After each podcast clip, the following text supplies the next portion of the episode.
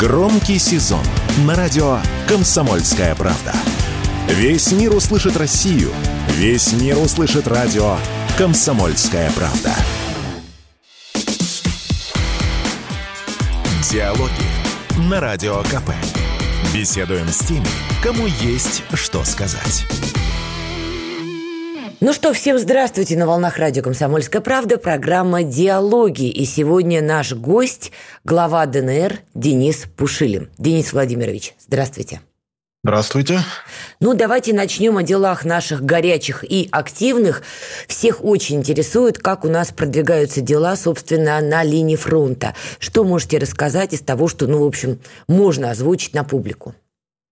Вы знаете, все же э, здесь правильно, чтобы Министерство обороны вот, э, всю оперативную информацию, чтобы не повредить, чтобы не помешать э, нашим ребятам освобождать территорию, да, вот и здесь уже вот э, лучше они оперативную всю информацию продолжат доносить. Э, могу сказать только про свой настрой. Настроены достаточно оптимистично. А, очень важно сейчас как можно быстрее отодвинуть противника от наших населенных пунктов, чтобы эти обстрелы прекратились или же минимизировались на первых этапах. Освобождение Авдеевки нужно для того, чтобы а, не дать возможность противнику, физическую возможность просто доставать артиллерии, э, артиллерии вот, э, до наших населенных пунктов. Ну, в частности, как Дони, до Донецка, а, до Ясиноватой и до Макеевки, ну, Черногвардейского района, по крайней мере. Тут интересное заявление сделал Зеленский, он, значит, опять стал рассказывать на английском языке почему-то, что, в общем, контрнаступление ВСУ будет, вот все, все будет, дорогие западные партнеры. Видимо, это он имел в виду. Как вы оцениваете эту браваду Зеленского? Вы знаете, по тому, что мы видим, что контрнаступление очень распиаренное стороны украинского режима, оно провалилось. А то, что сейчас на определенных участках еще вот, э, пытаются а, как-то хоть как-то продемонстрировать, ну, судя по всему, для Запада, но мы тоже видим. Чем это заканчивается, тоже понятно из тех сводок, которые дает Министерство обороны. Ну, понятно, Зеленский, видимо, в очередной раз занимается пиаром, и вот это вот «дайте, дайте, дайте». Это стало уже мемом просто в западном сегменте интернета. Хорошо, давайте поговорим тогда о том, как живет сегодня ДНР. Был референдум, я хорошо помню, как он проходил. Это действительно была особая атмосфера. Я была тогда в Донецке. Это, это ощущалось. Вот скажите, что изменилось в ДНР с момента присоединения к России? Люди себя стали чувствовать полноценными россиянами? Вы знаете, конечно же, первое, что изменилось, это, это ощущение вот, и принадлежность, потому что мы действительно этого очень долго ждали. А многие в это не верили, имеется в виду из наших врагов, и где-то пытались издеваться, что никому мы не нужны, и мы никогда не станем частью России.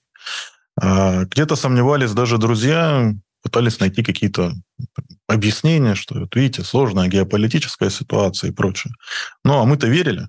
Мы-то верили, и вот наша а, вера и наше стремление, да, оно венчалось а, вот, а, тем результатом, а, который мы также продемонстрировали на референдуме и после этого.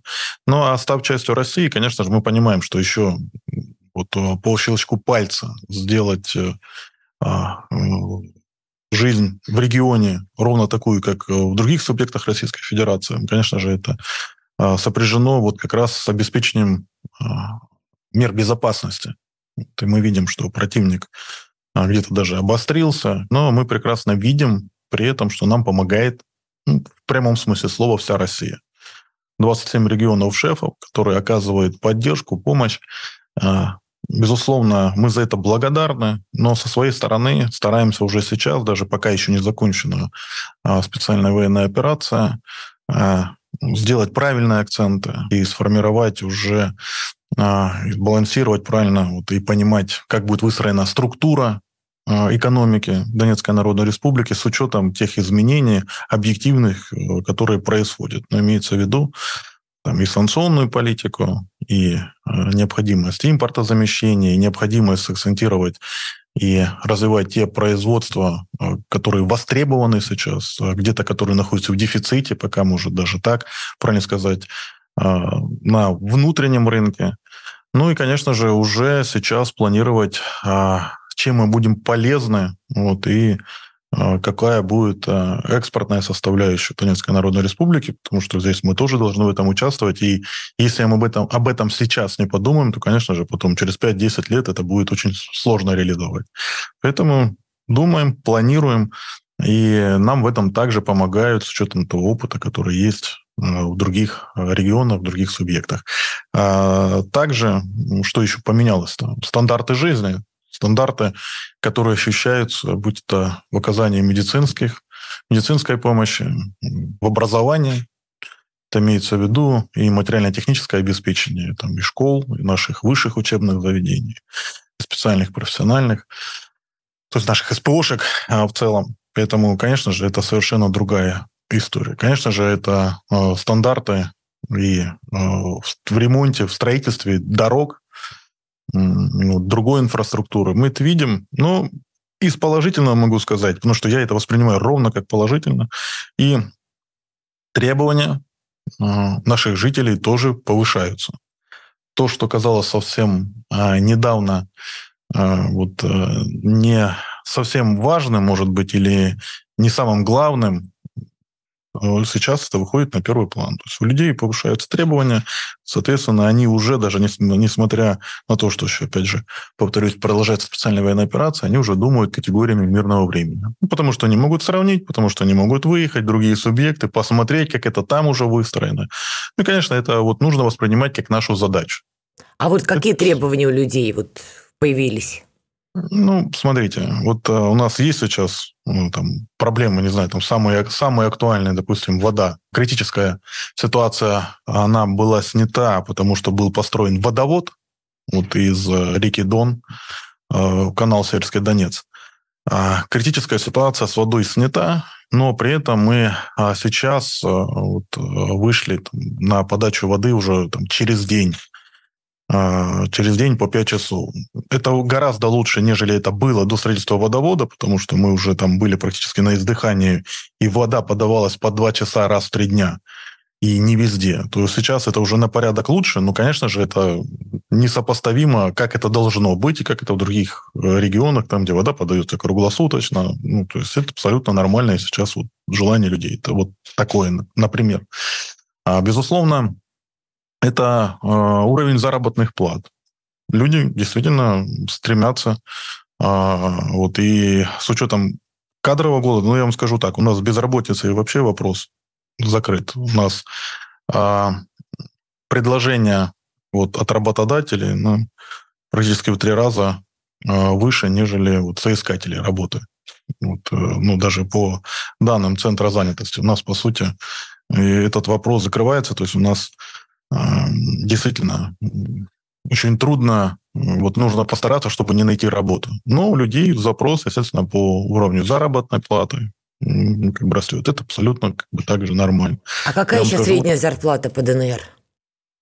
Я вам скажу, смотря в какой отрасли, она действительно сейчас немного сбилась. Почему? Потому что а, вот э, строители получают больше, ну, потому что строители со всей территории России, плюс риски и плюс прочее. То есть это, вот, конечно же, а, подняло среднюю там, зарплату. Я не хочу даже называть, потому что это действительно ну, разбежка слишком большая.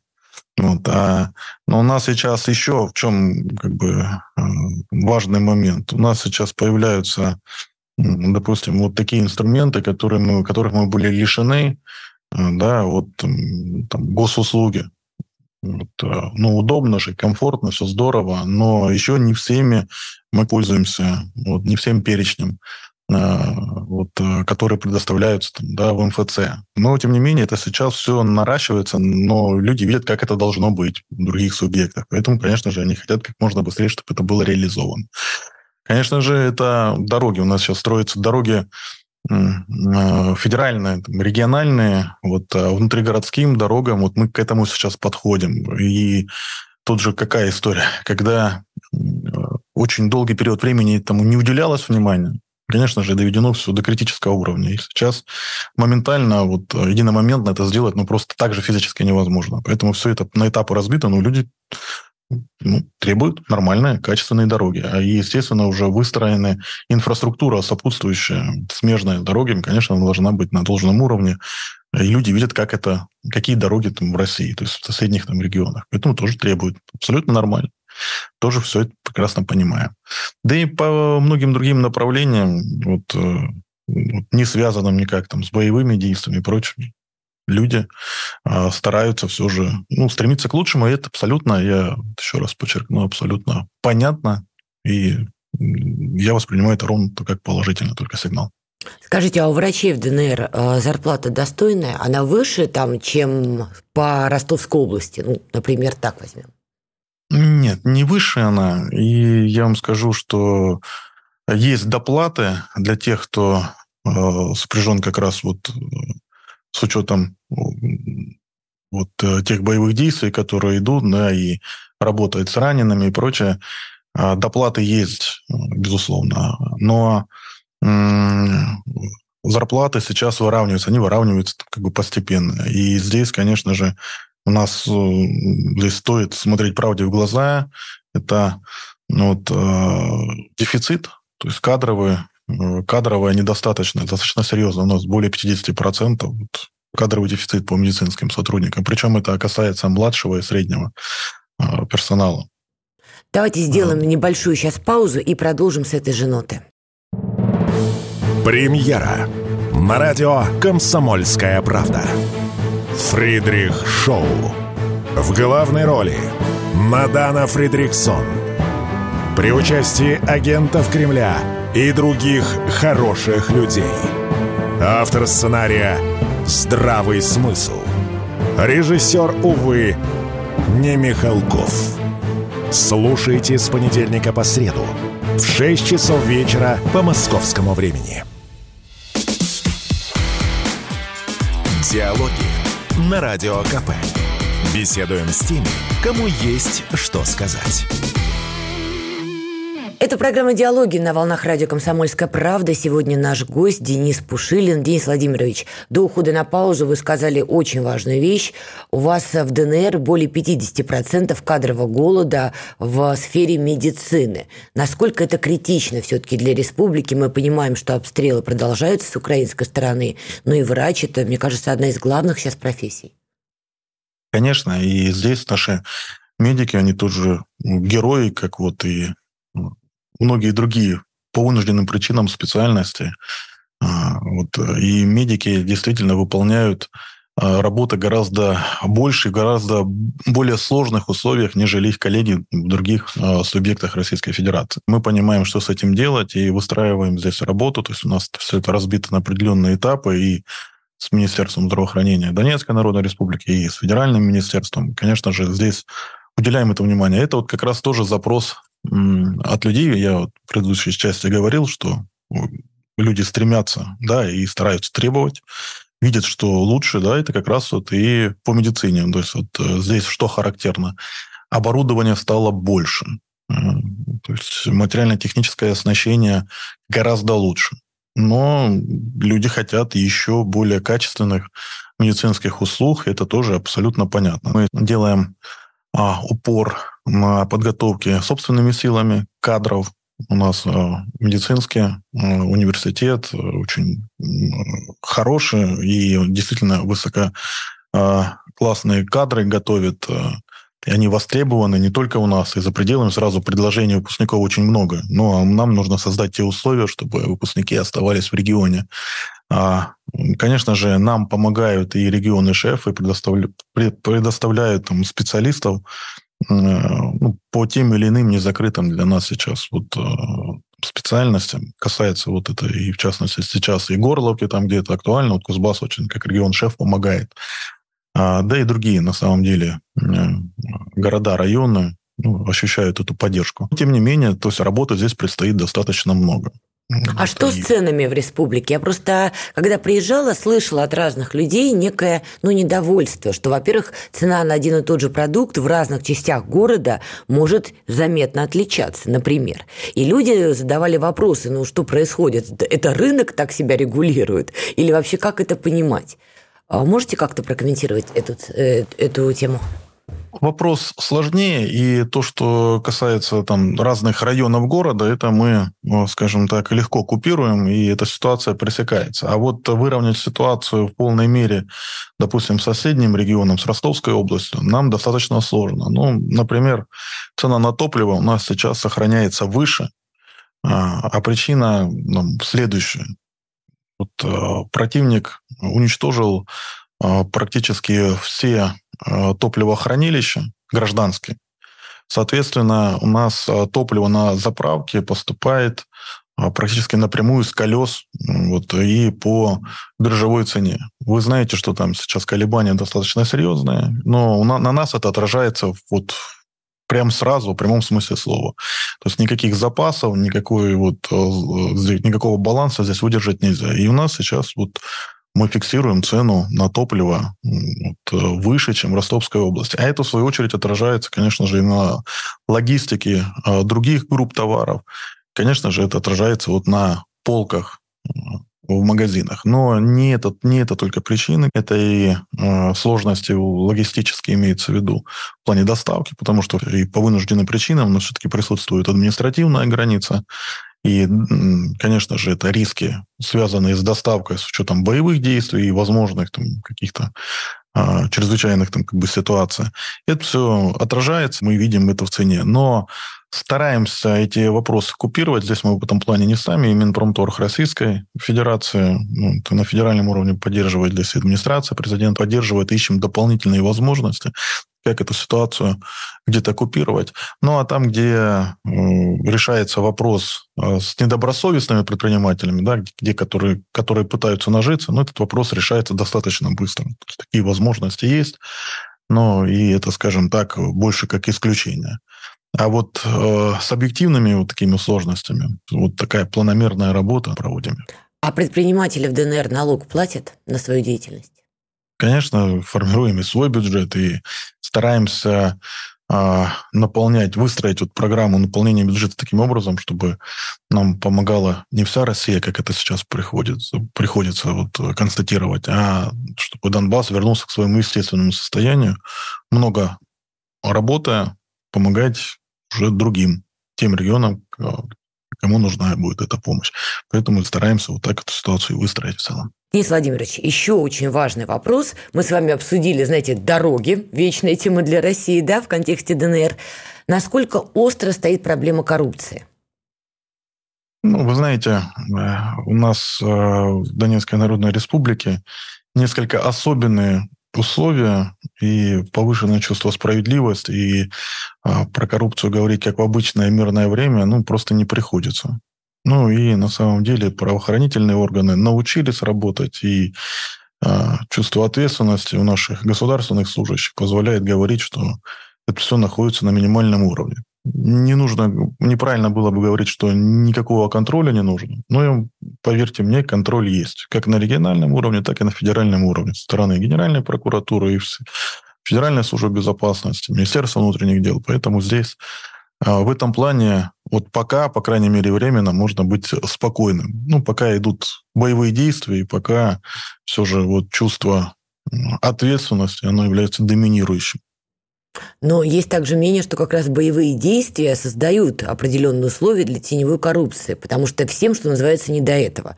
Тут бы, что называется, фронт продвигать, да, там людей спасать, все на это внимание не обращают. Не получится, что после боевых действий мы открываем ящик Пандоры, а там просто вот кошмар какой-то.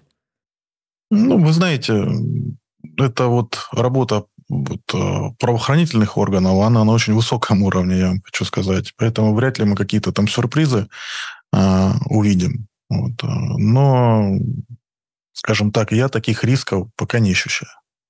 Скажите, как вы оцениваете работу вот Алексея Александровича Дикого, глава МВД ДНР? И для наших слушателей проговорю.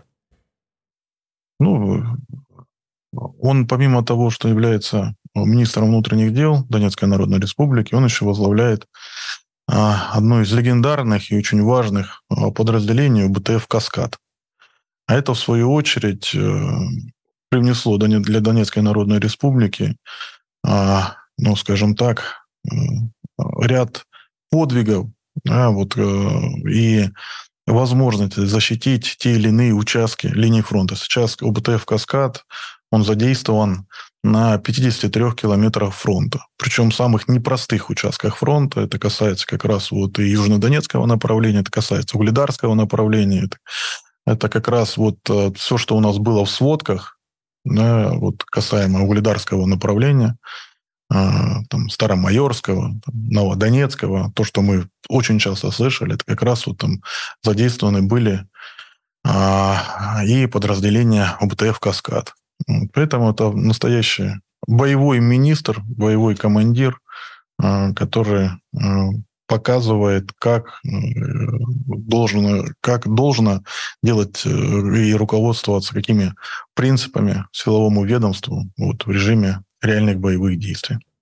А как вообще происходит процесс сейчас слияния силовых органов ДНР в целом, да, с силовыми органами России? Потому что на первом этапе я слышала, опять же, поправьте, может быть, просто слухи на улицах, что там возникали, например, проблемы с отдельными званиями. Там человек в ДНР, у него там звание полковника, да, а по российскому табелю о рангах, назовем это так, человек не попадает под звание полковника. И вот начинались определенные проблемы. Было такое, и как сейчас э, с этим обстоит? Ну, знаете, этот этап, я могу сказать, уже мы прошли. Э, были там определенного рода дискуссии, но все же я считаю, что в большей степени были приняты справедливые решения. Если вот вы там про Дикого говорили, он генерал-полковник. А генерал-полковник, причем он его получал э, э, вот исходя из своего стажа, исходя из... Он-то действующий был сотрудник полиции, поэтому, скажем так. Но а, изначально там возникли определенные там как бы дискуссии. Но здесь абсолютно справедливое решение и Министерство внутренних дел, вот, э, и вот он генерал, звание генерал-полковника он сохранил. А наши военнослужащие, которые получали звание вот на протяжении этих восьми лет, в большинстве своем тоже здесь были приняты, приняты справедливые решения, они также сохранили свои звания. Поэтому в большей степени вопрос решен, ну, исходя из справедливости. Но сейчас процесс интеграции продолжается, я так понимаю, все идет планово, я имею в виду силовых органов ДНР и континентальной России. Да, здесь, э, скажем, э, переходные периоды были обозначены заранее. Я считаю, что происходит достаточно все гладко, выверено. Вот, и с учетом каких-то особенностей, ну, все же, которые присутствуют в Донецкой Народной Республике. Ладно, давайте сделаем паузу, сейчас продолжим. Все программы «Радио Комсомольская правда» вы можете найти на Яндекс Музыке. Ищите раздел вашей любимой передачи и подписывайтесь, чтобы не пропустить новый выпуск. Радио КП на Яндекс Музыке. Это удобно, просто и всегда интересно.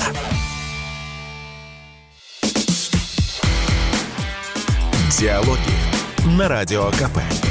Беседуем с теми, кому есть что сказать. Итак, это программа «Диалоги» на волнах радио «Комсомольская правда». Денис Пушилин сегодня наш гость. Денис Владимирович, а кого лично вы считаете отцами-основателями ДНР? Вы знаете, это весь тот пласт людей, которые не побоялись в 2014 году а, стать а, вот и взять ответственность на себя, потому что элиты сбежали, просто взяли людей и сделали. А, назвать кого-то одного, двух или даже десятерых это было бы неправильно.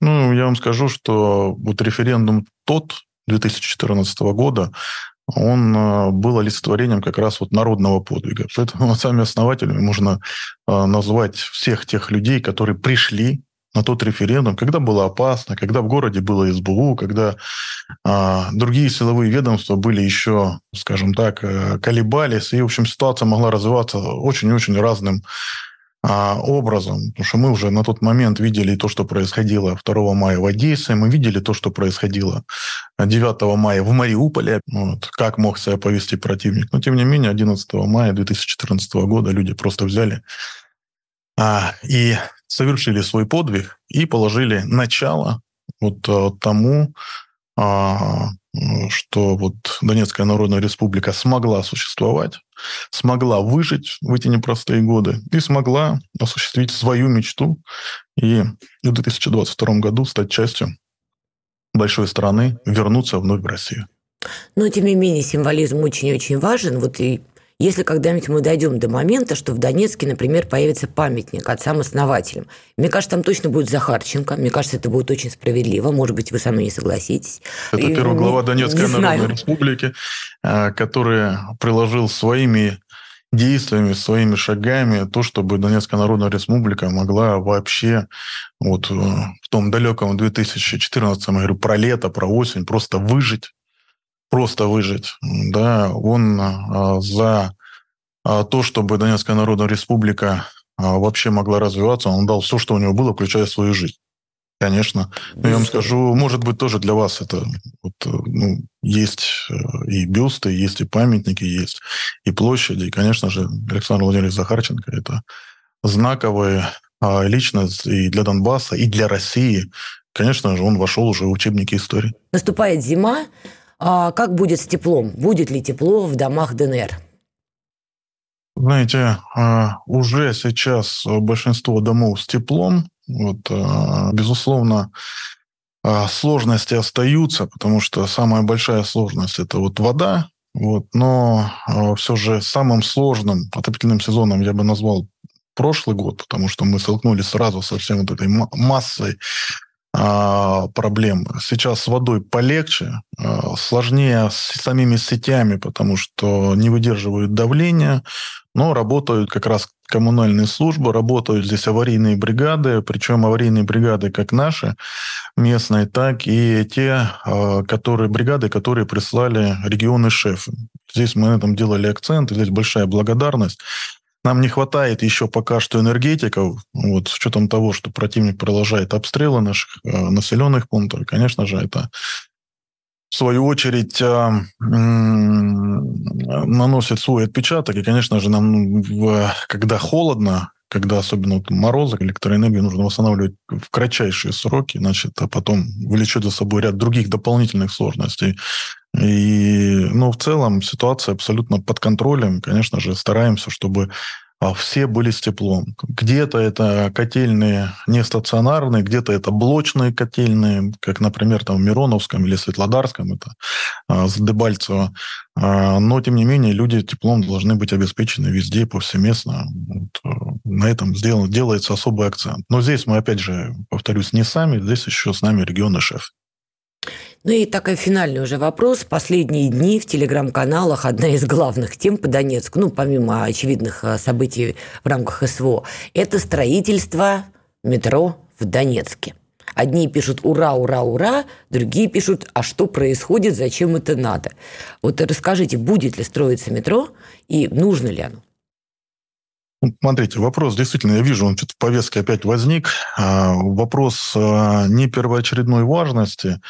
Вот. Но, тем не менее, историю вопроса лучше бы знать. Значит, э, в 1990 году было принято решение, как для города-миллионника, достаточно протяженного по разным направлениям, то есть э, построить метро. А, но, как мы знаем, события последующих лет как раз тоже сместили акценты. Вот, и а, в 1993 году вроде бы как началось строительство метро, но там дальше уже существовала Украина со всеми вот теми сложностями, которых вы а, частично там упоминали. Э, но, тем не менее, э, метро построено не было, вот, э, но какие-то работы все же проводились, и какие-то предпосылки для того, чтобы метро возникло в будущем, ну, они созданы были. Сейчас решение какое-то окончательное ну, не принято, я вам честно скажу. Идут определенного рода дискуссии, но они не на самой финальной стадии даже, я вам так скажу. Почему? Потому что все же сейчас уделяется э, другим вопросам, более значимым, да, которые стоят в повестке и которые волнуют в большей степени людей. Если брать э, мою точку зрения, нужно ли метро в Донецке, я считаю, как крупному городу в перспективе, да, метро нужно. Почему? Потому что это облегчит вот, э, транспортную составляющую э, для населения. Потому что вот сейчас э, вот без метро, с учетом вот загруженности дорог. У нас, я вам скажу, сейчас пробки есть в обстреливаемом Донецке. Как только закончится специальная военная операция, после того, как мы победим, конечно же, людей вернется еще больше в Донецк. Естественно, перемещаться станет еще более трудно. И, конечно же, метро будет э, ну, востребованным. Оно было бы. Но будет какое принято решение, ну, посмотрим, и чуть позже к этому вопросу вернемся уже предметно. Поэтому здесь не нужно никаких вот там иллюзий, что уже, уже прям какое-то решение есть. Нет его пока, этого решения. А, какое оно будет, давайте дождемся, и тогда уже сможем к этому более там, как бы взвешенно подойти. Какие у вас политические планы на будущее? Готовы поделиться с нами? Вы знаете, у меня сейчас очень много планов а, краткосрочных, вот, и связаны они а, только с Донецкой Народной Республикой. Здесь очень и очень много работы. Поэтому основное мое внимание, конечно же, а, республики, нашим городам, районам, э, э, а с учетом того, что предстоит еще освободить всю Донецкую Народную Республику, ну, задач станет только больше. Увы, это так, поэтому здесь пока основное мое внимание. Я так понимаю, кадровый вопрос по-прежнему для вас на первом месте. Кадровый вопрос, э, безусловно, является важным, поэтому мы занимаемся сейчас и как раз вот а, с РАНХИКС, потому что здесь важно и дополнительное образование, и переквалификация кадров. И, конечно же, у нас Академия управления, которая работает, она будет точно абсолютно развиваться. С большой долей вероятности она станет филиалом Ранхикса. Это востребовано, и это прям разумно, я вам скажу так. И готовить свои кадры, конечно же, это просто жизненно необходимо для Донецкой Народной Республики. А вот мэр Мариуполя сейчас указом вашим отправлен в отставку. Это, да он в этот же день... Назначен был. был. Ну, конечно. Ну, это вот э, слишком вот выхватили часть информации. Да. Нет, все, все нормально. Олег Валерьевич Маргун руководит городом, то есть выполняет те задачи, которые на него возложены, поэтому все в порядке. Он сейчас а, и в делегации, вот, э, в форуме муниципальном э, БРИКС Плюс, он также принимает участие. Спасибо вам огромное. Денис Пушилин был сегодня на волнах радио «Комсомольская правда». Денис Владимирович, успехов вам. Счастливо. Спасибо, всего доброго. Диалоги на Радио КП. Беседуем с теми, кому есть что сказать.